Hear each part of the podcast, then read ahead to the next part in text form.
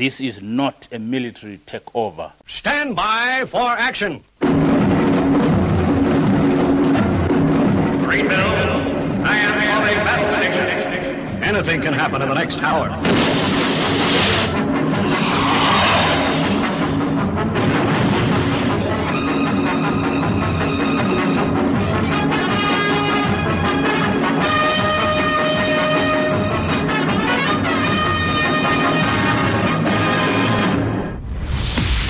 It's Friday, it's 11 o'clock, and it's time for the Paranoid Squirrel Rock Show with your host, Armitage.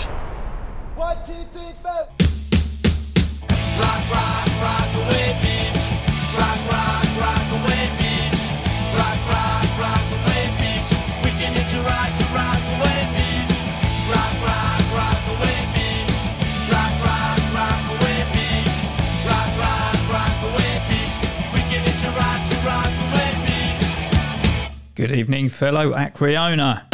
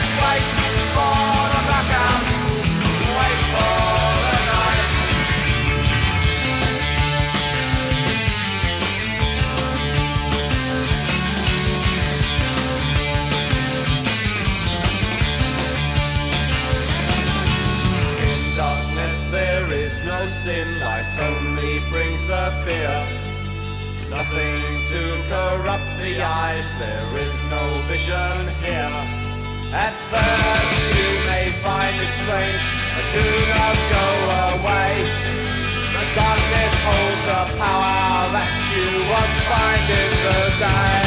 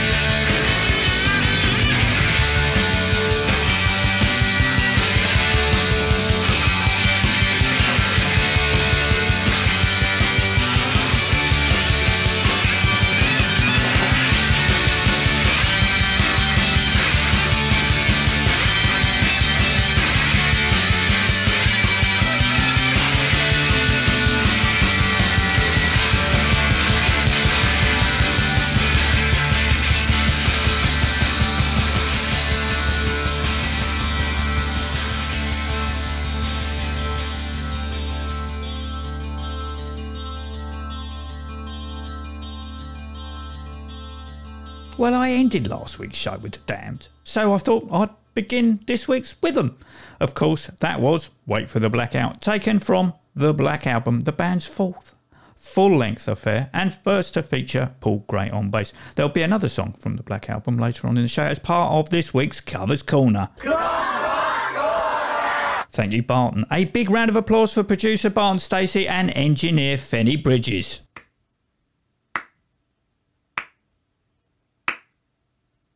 This is the Lords of the New Church, and open your eyes.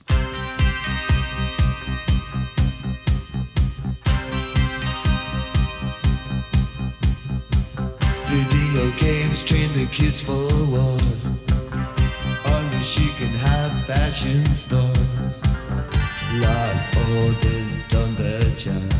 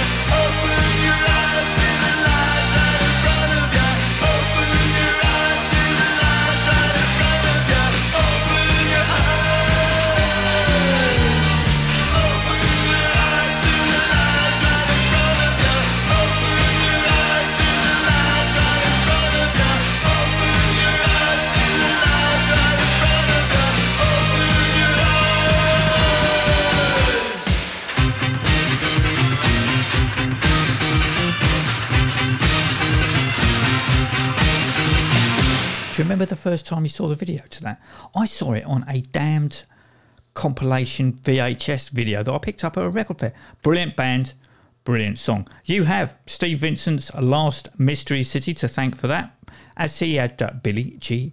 Bang on the aforementioned show. And of course, Billy was in Kill City Dragons with former Lords bassist Dave Tregunna and latter day drummer Danny Fury. You can hear the whole shooting gallery, knee match, pun intended, over on Mixcloud. Now, as you may or may not know, Steve Vincent fronts Paradise Alley. Unfortunately, what with various COVID restrictions, there has been relatively little band activity, apart from drummer Andy not joining in the fray full time. However, Steve has spent his downtime recording a solo album that's due to hit the real and virtual record shops later this year. Joining Steve is the aforementioned Dandy on drums. On bass, from the Wild Hearts, it's Danny McCormack. I mean, the actual Danny McCormack, and on guitar from the Spangles and the Warner E. Hodges Band, it's Ben Marsden. The album's going to be called Recovered from My Past, and Steve played the first fruits from it on his show. A bit an early rough mix, and you know how much I like to hear demos and early versions of songs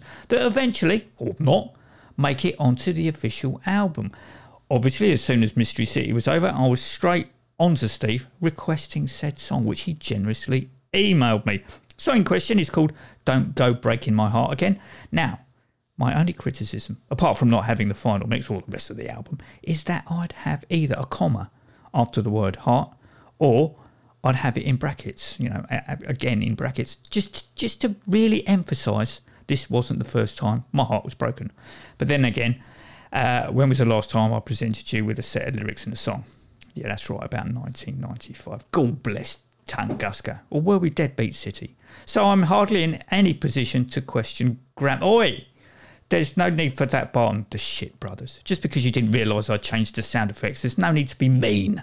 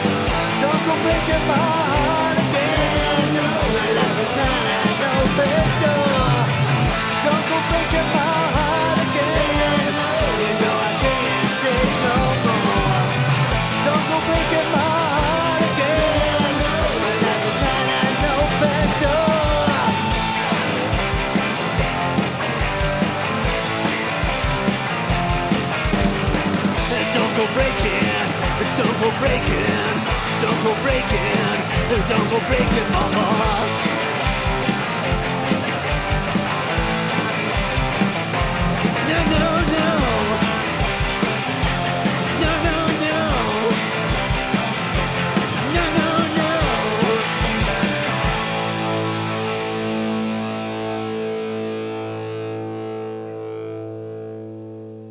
last Saturday, the day after last week's show aired, or the day before if you listen to the Sunday morning repeat, the Bad Losers CD, Southern Style, 1988 London's recording, arrived all the way from French France. Of course, I was straight onto the four unreleased songs because, as I mentioned last week, I'd read that the band at this point were leaning towards a more Lords of the New Church and Phantasmagoria era damned vibe as opposed to Hanoi Rocks and the Dogs D'Amour.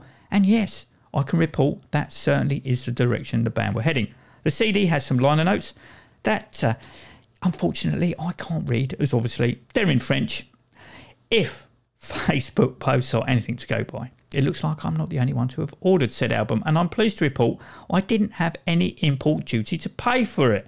From Southern Style, 1988 London's recording that has an inappropriate and unnecessary apostrophe and an S after London, this is Century Jane.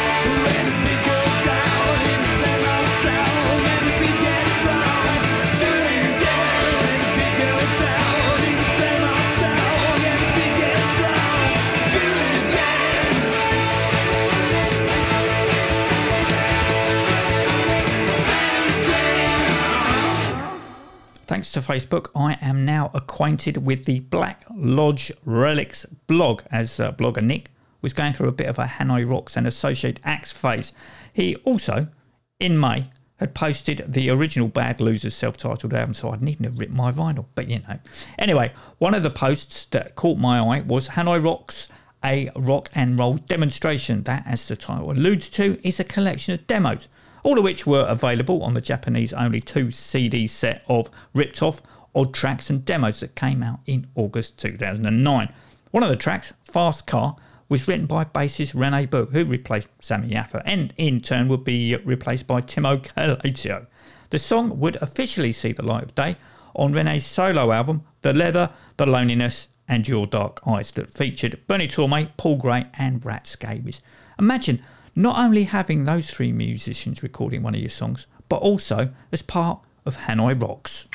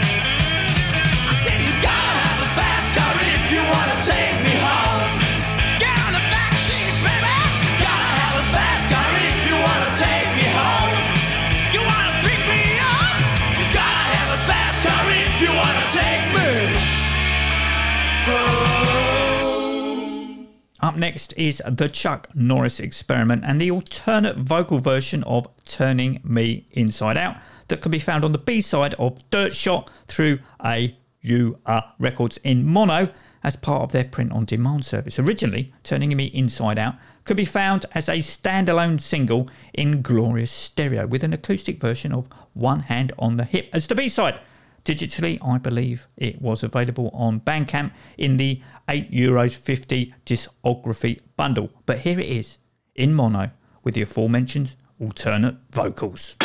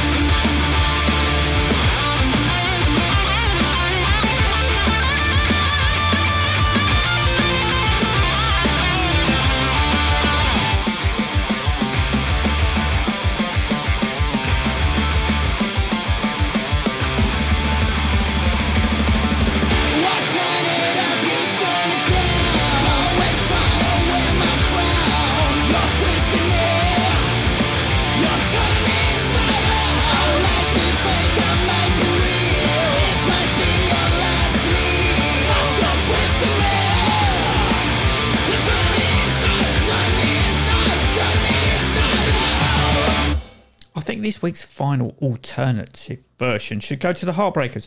As you know, I've been not only chomping at the bit, but pretty much foaming at the mouth at the news. The original master tapes, or backup copies at the very least, of the Heartbreakers' one and only album, Like a Motherfucker, had been found and were getting a record shop day release. The only selfish downside for me is that it's coming out on CD. I wanted it to be vinyl only and only vinyl to make up for the poor pressing of the original. But to be fair, I understand that Jungle Records need to make a profit.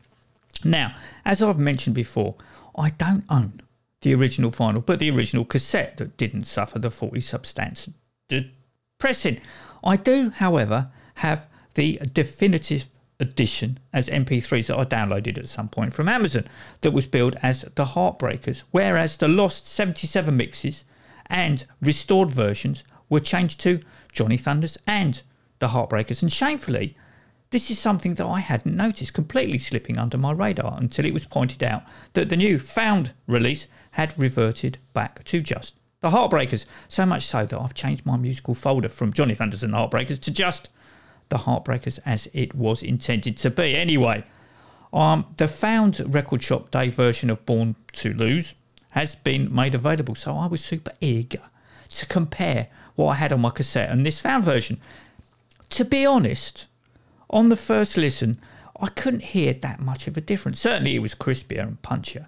It wasn't until I A'd and beat and even C'd the found with the lost and restored version that the uh, difference was, you know, all too apparent. Over the years, yeah, my tape was worn. It's all right. I did convert it to ones and zeros as soon as technology allowed in the late 90s. Initially as a CDR. Thank you, Alan, at REMS Studios. And uh, then I ripped that to MP3s, but I was. I was going to say shocked, but that might be too strong, as we all know how the original version suffered. But I was really surprised at the marked difference. So, come the 17th of July, one of the greatest errors in record pressing history is going to be put right. Did I tell you that I can't wait?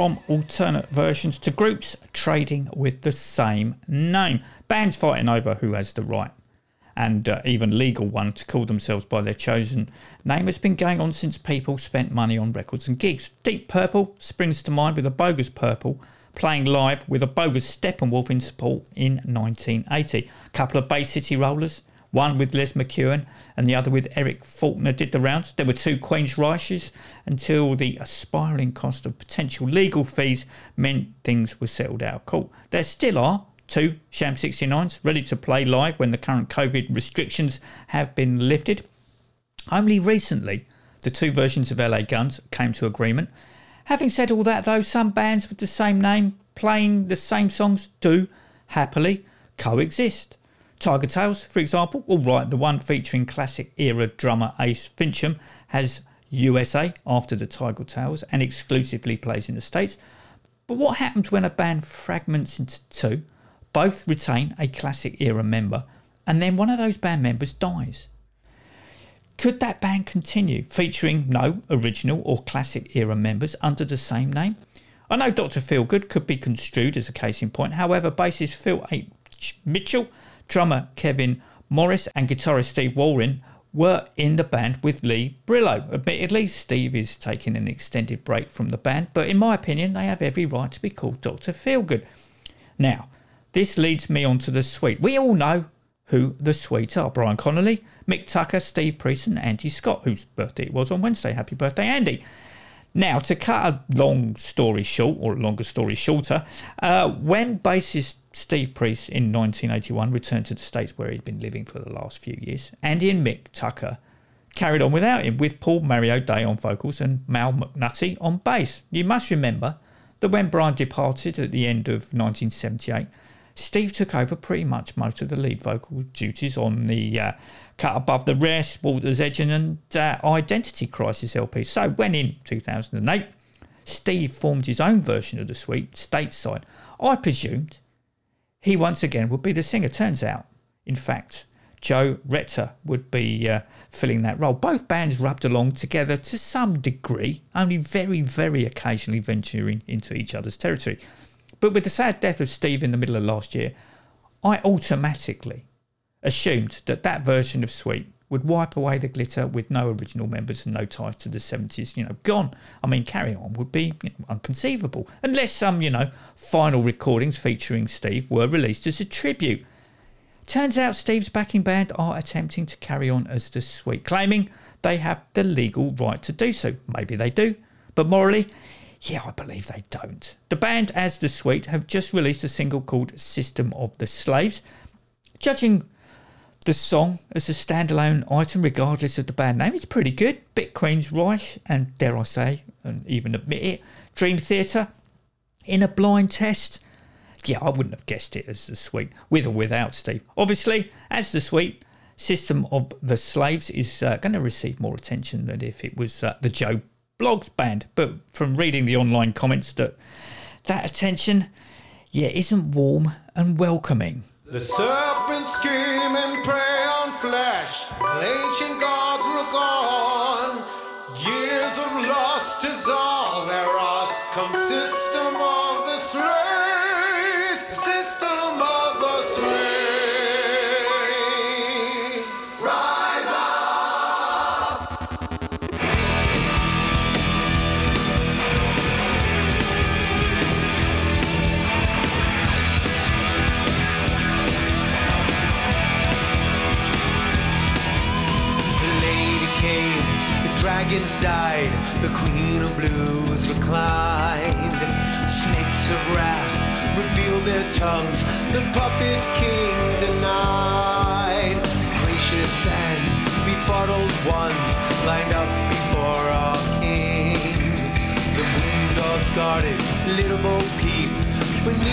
beneath the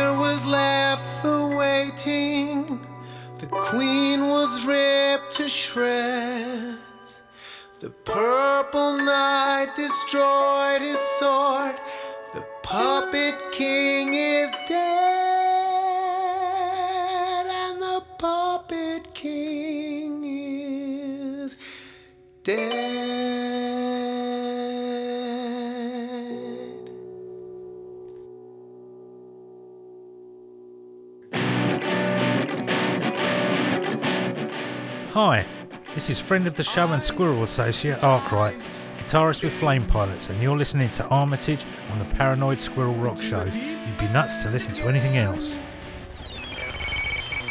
Chem's Trails stands for Chemical Trails.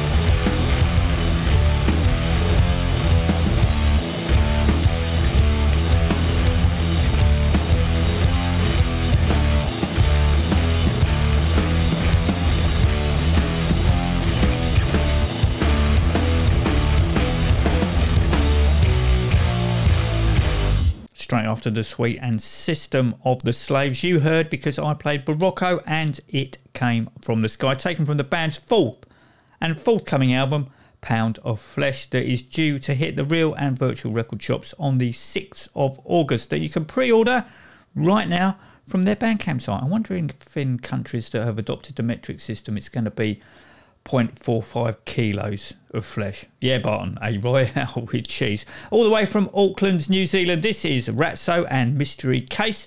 That is one of two tracks that the band have just put up on their Bandcamp site that are free to download. Well, name your price.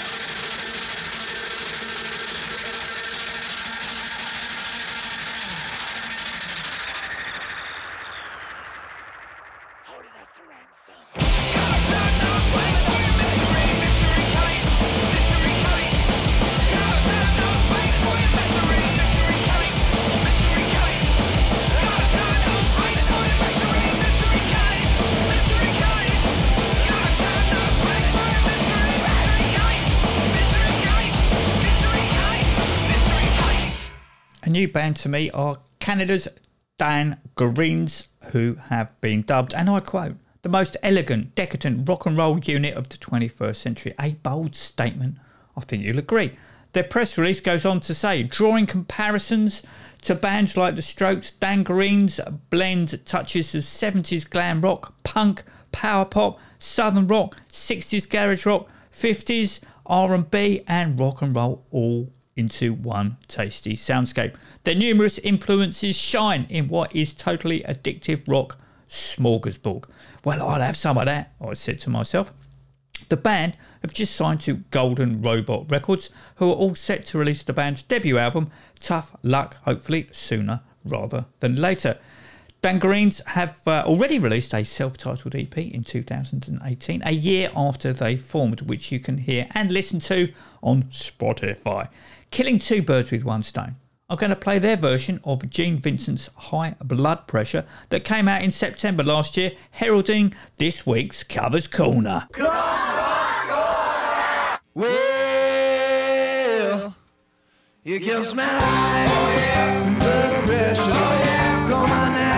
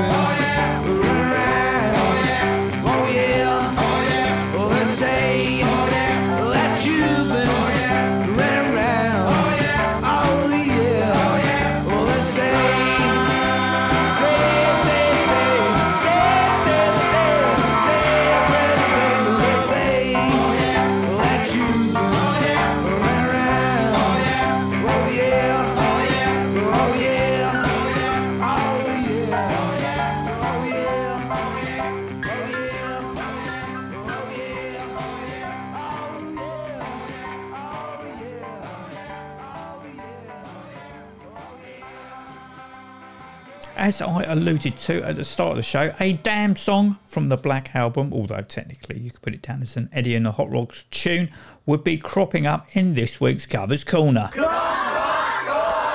Of course, the song in question is Hit or Miss, that has been covered by the Goo Goo Dolls originally. It appeared as the B side to the German Only One single, and on the US and Australian B side to Name. I'm sure my UK Only One had it on it. Anyway, uh, it also cropped up on the extended two CD set, and uh, it's the lead, if not first track, on the band's new Rarities album. The band have also covered Wait from the Blackout, that was on the Tommy Boy soundtrack. I asked vocalist, guitarist Johnny Rzeznik, sorry, John Rzeznik, when the band played Ulu back in the day, why they covered two damn songs. The answer was simple. The Black Album was the soundtrack to his teenage years. Until next week, take it easy.